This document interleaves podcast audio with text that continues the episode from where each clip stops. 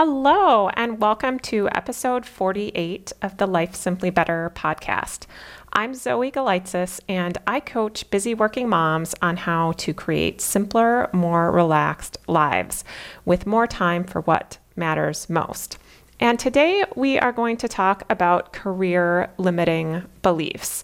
And the reason that I selected this topic is not so much because I'm super focused on trying to get as far ahead in your career and as to high a level as possible, because that's not really honestly the focus on Life Simply Better. Life Simply Better is all about creating simpler, more relaxed lives.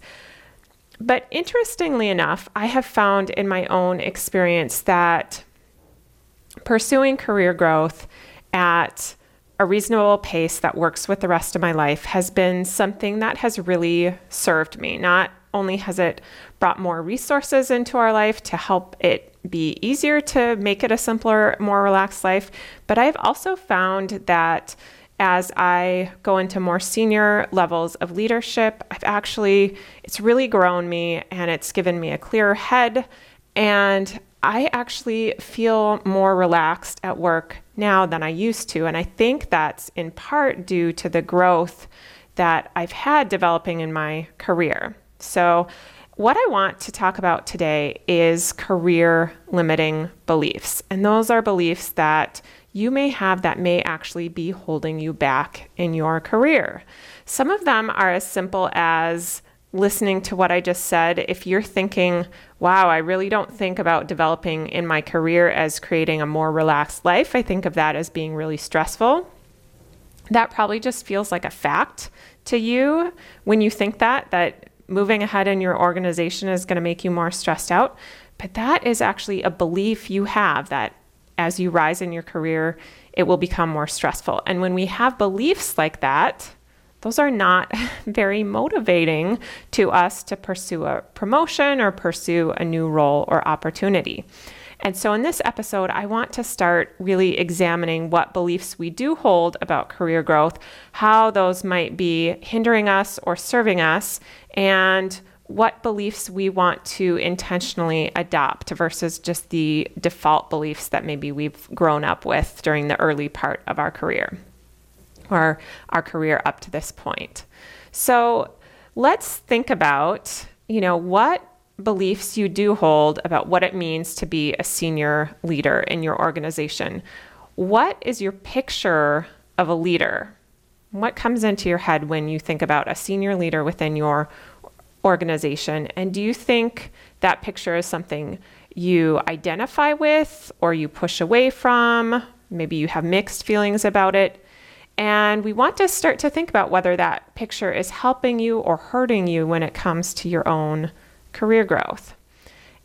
And I'm going to share, as an illustration of this, the seven limiting beliefs that were holding me really at a plateau in my own development a few years back. And I'm also going to share the new beliefs I found, which served me so much better and got me over that hump. And so this was at a time in my career when, on the outside, my career looked like it was going great and it was growing quickly. So I had the spring before this happened. So this was in fall of 2016, so a few years ago. And that previous spring, I had gotten a promotion and I had also, somewhat unrelated to that, taken on a new role, a more senior leadership role within my organization. So I had already been running a group of over 100 colleagues and doing that for a couple of years and felt pretty comfortable in that role. And this new role was a slightly larger group, but also increased scope of responsibility. The the things that I was responsible for as a leader was a broader range of business objectives and I felt really out of my element in that role. At the same time, getting a promotion, of course, I felt super happy to get the role and get the promotion initially, but then that imposter syndrome started creeping in and thinking, who do I think I am? you know, I can't live up to what's expected of this role. I'm not really qualified. All of these doubts and all these beliefs that made me start to wish almost that I hadn't gotten the promotion or that I hadn't gotten this new opportunity because I was just so stressed out by all of these thoughts that I was a fraud or I couldn't measure up, etc., etc.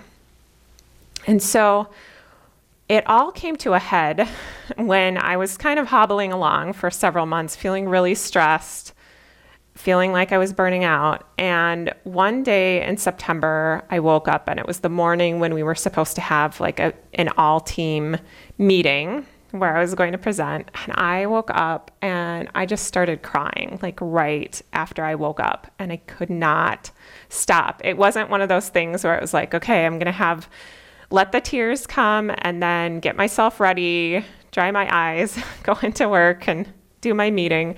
It's like I literally could not stop crying. I had never had that happen to me before. And so my husband was there and said, "You just you need to not go to work today. Like this is not this is not good. I don't know what's going on, but like take the day off to figure it out." And I did. And of course, there's someone else covered for the meeting, and it was all totally fine. It always feels like this huge emergency that no one else can do it at the time, but it was fine. I took the day off. And fortunately for me, I've had the benefit of having a lot of strong women role models as leaders for me in my career, which has been amazing.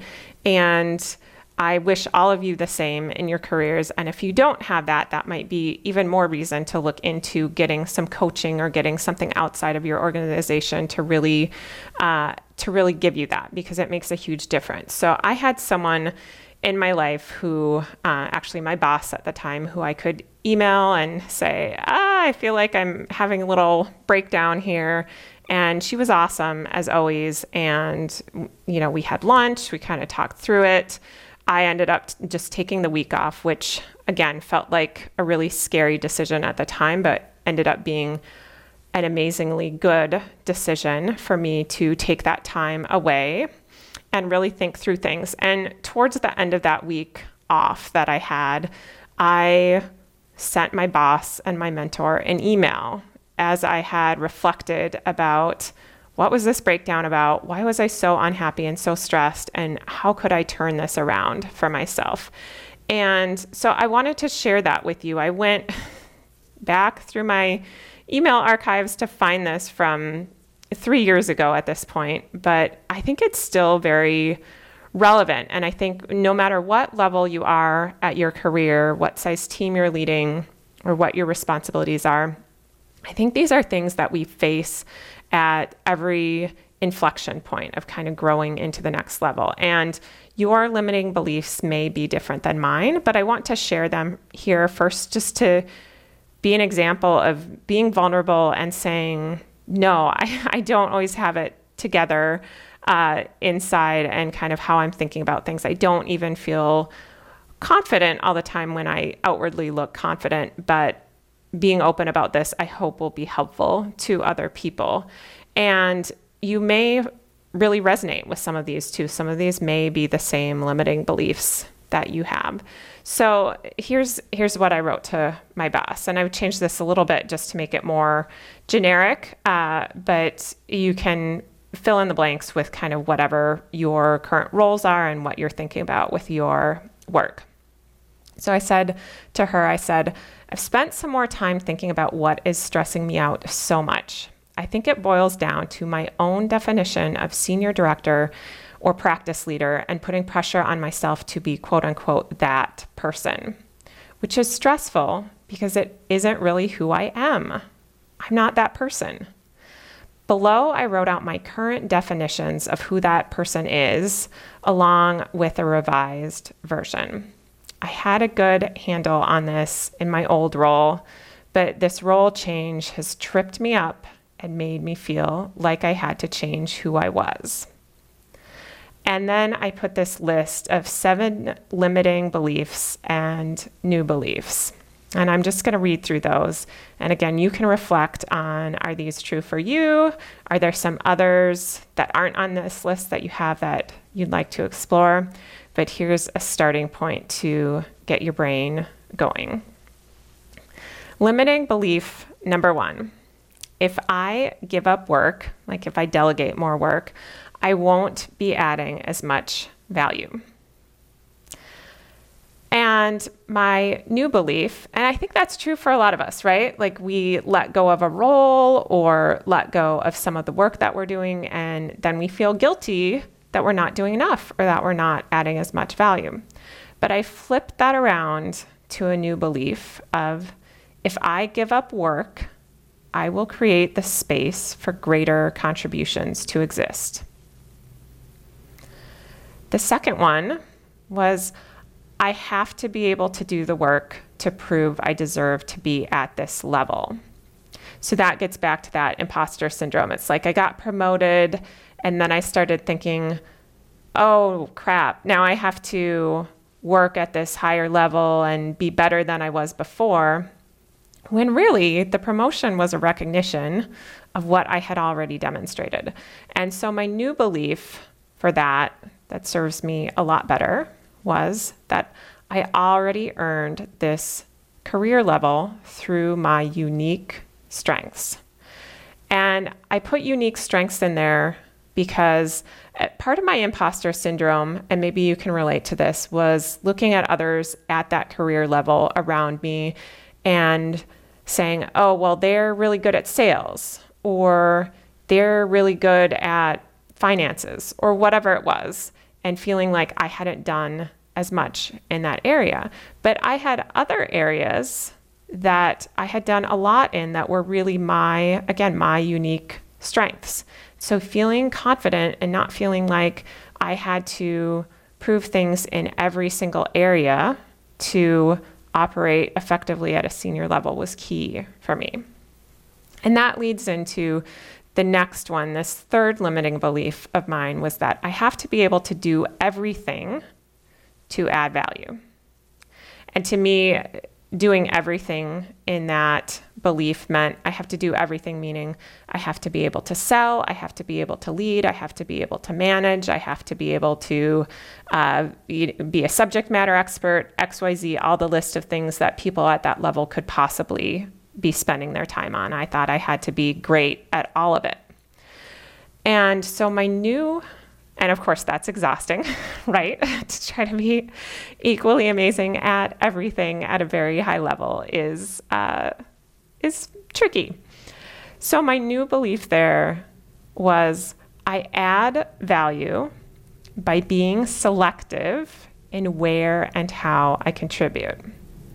And this was huge for me because instead of spending all my time worrying about how I wasn't a senior, seasoned sales lead, all of a sudden I stopped worrying about that and started focusing on the fact that I knew I was really good at building leadership teams around me and like who were the senior sales leads around me that could play this role? How could I elevate the roles that they were playing, right? And use my strength in building leadership teams to create all of the the sales expertise we needed on our team. All right, so number four is senior leaders have difficult jobs and can't be expected to be happy in them. So, this was my limiting belief that when you get to a certain level, it's just really hard work, the expectations are really high, and you kind of have this status and maybe whatever, you know, pay or compensation benefits you think go along with that but in exchange, you're just going to be miserable all the time. Because look, you got this kind of sweet deal in terms of you have this fancy career, but in exchange for that, like tough luck, you're just going to be unhappy and stressed all the time. And I really thought that. And I don't know, there's plenty of senior leaders who are very happy, well adjusted people at my organization. So I'm not sure exactly where I came up with that, but I just had this idea that the further I got in my career, the harder it would be, and so the less happy and more stressed I would be. And so my new belief here was senior leaders do their best work when they like their jobs. this totally turned it around for me because then I was thinking about how can I like this job? Because if I like the job I'm in, think about the energy I will bring to my team and my role and how fantastic that will be. All right, belief number five is my contribution is based on how many hours I work and how many tasks I complete. Do you ever run into someone who's, it kind of sounds like they're complaining or venting about how many hours they work, but at the same time, it's sort of like this badge of hour, this badge of honor of, you know, oh, I'm so busy and I put in 70 hours of, of work last week. And it's kind of like, wow, I'm so important and valuable because I spend all this time and I, I'm adding so much value because of that. Now, if you've listened to the podcast for more than a few episodes, you probably know that now. I completely disagree with it. That uh, that theory that the value we create is related to the time we spend on work or the number of tasks we complete. Especially as a leader, I think your value is around the ideas you generate, your ability to make decisions, the role model that you are to your team, and a number of other things, not your time or a, a task checklist. And so a few years ago, when I was writing this, the new belief that I wrote out there, which was really the seed to a lot of what I I think now was that my contribution is based on opening space to be more effective. And I've talked about that before this idea that creating open space, creating spaces of doing nothing, where you can just kind of let your brain meander, be creative, come up with ideas, decompress is so valuable as a leader. And you can create so much value from creating space that looks pointless on the surface, but in the long run can generate some of the best ideas that you have to contribute. All right, two more left here. Belief number six, my limiting belief was that I manage people and give them solutions. Now, that actually sounds like a, not a limiting belief necessarily. managing people is good, giving people solutions is, of course, good. But here's the, here's the trick with that. As you grow into more senior roles, uh, and you really make the transition from a manager to a leader, you can't um, you can't do everything. You can't micromanage people. You don't have bandwidth to do that. You can't just solve everyone else's problems. And also, that's not how people grow around you. So even though it doesn't it doesn't sound bad, and it wasn't bad to manage people and give them solutions, my elevated belief there was that I coach people and ask questions that help them to uncover solutions. So, this transition of going from managing and directing to coaching and probing and helping other people solve their own problems, which, if you can figure that out, that opens up a whole bunch of time for you because people aren't dependent on you for all of the answers uh, to be able to move forward with what they're working on. And it's also such an amazing gift to the team that you're working with to help them build that skill of creating their own solutions. All right, last but not least, limiting belief number seven for me was I have leadership goals to accomplish. And what this meant to me was I was thinking about what I had to accomplish, what I had to prove as all about me. What did I need to accomplish as a leader? What was on my individual goal sheet? And not only did that create a lot of pressure for me, but it was also isolating and disconnecting. And what I changed that to was that our practice, so the, the business that I was leading, our practice has goals to accomplish, and I help individuals define and implement their contribution towards meeting our shared goals. So, again, it's going from this idea of I have to do everything or I have to manage everything to really being in a support role of helping everyone on the team show up as their best and contribute at their highest level to collectively meet our shared goals. And that really changed how I felt about myself in my leadership role, especially as connected to the rest of my team. So that's it. Those are my seven limiting beliefs and the new, what I like to call unlimiting beliefs that I created around that. I will include this if you're on my email list. I'll write these down in an email on the Hello Friday email I send out so you can have it written out if you weren't taking notes on this and you want to refer back to these. But in any case, I really encourage all of you to give this a thought and it, what are the negative associations you have with growing your career in your current or- organization? And can you start to see your own possible subjectivity in your thoughts about that. What is a belief and what is fact? And what other beliefs might you want to intentionally adopt about growing your career? Again, if you're interested, of course, you don't need to grow your career or get a promotion or anything like that to be happy or to have a simple life or a relaxed life or any of it. The reason that I'm doing this episode, the reason that I wanted to record this is because sometimes I think we eliminate that as an option because we have these preconceived notions. So I'm just suggesting that you open up to curiosity about this and then you can decide what you want to do. Maybe you do want to go for a new opportunity. Maybe this gives you some new perspective on where you are right now in your career and that's really what you want to be. In any case, I encourage you to try this out and see what you think. And hey, if you are enjoying this podcast, whether you've listened to a few episodes or all 48 episodes, and you're thinking, wow, I'm so happy Zoe recorded this podcast. It's been so helpful to me. I wonder how I can kind of do her solid and return the favor of her doing this podcast. Well, of course, you don't have to do anything. I'm happy to always record these for you, and I offer it freely for all of you every week on Tuesday. But if you want to do me a little favor, you could go over to iTunes or whatever podcast app you're listening in and leave me a rating and a review. And if it's five stars, that's even better, but I will love them all those reviews and ratings help um, the search engines help me get noticed on the podcast services so that more women can find this podcast and benefit from it. So, if you have a second to do that, that would be awesome. And I wish you all a wonderful week. I will talk to you again on Tuesday.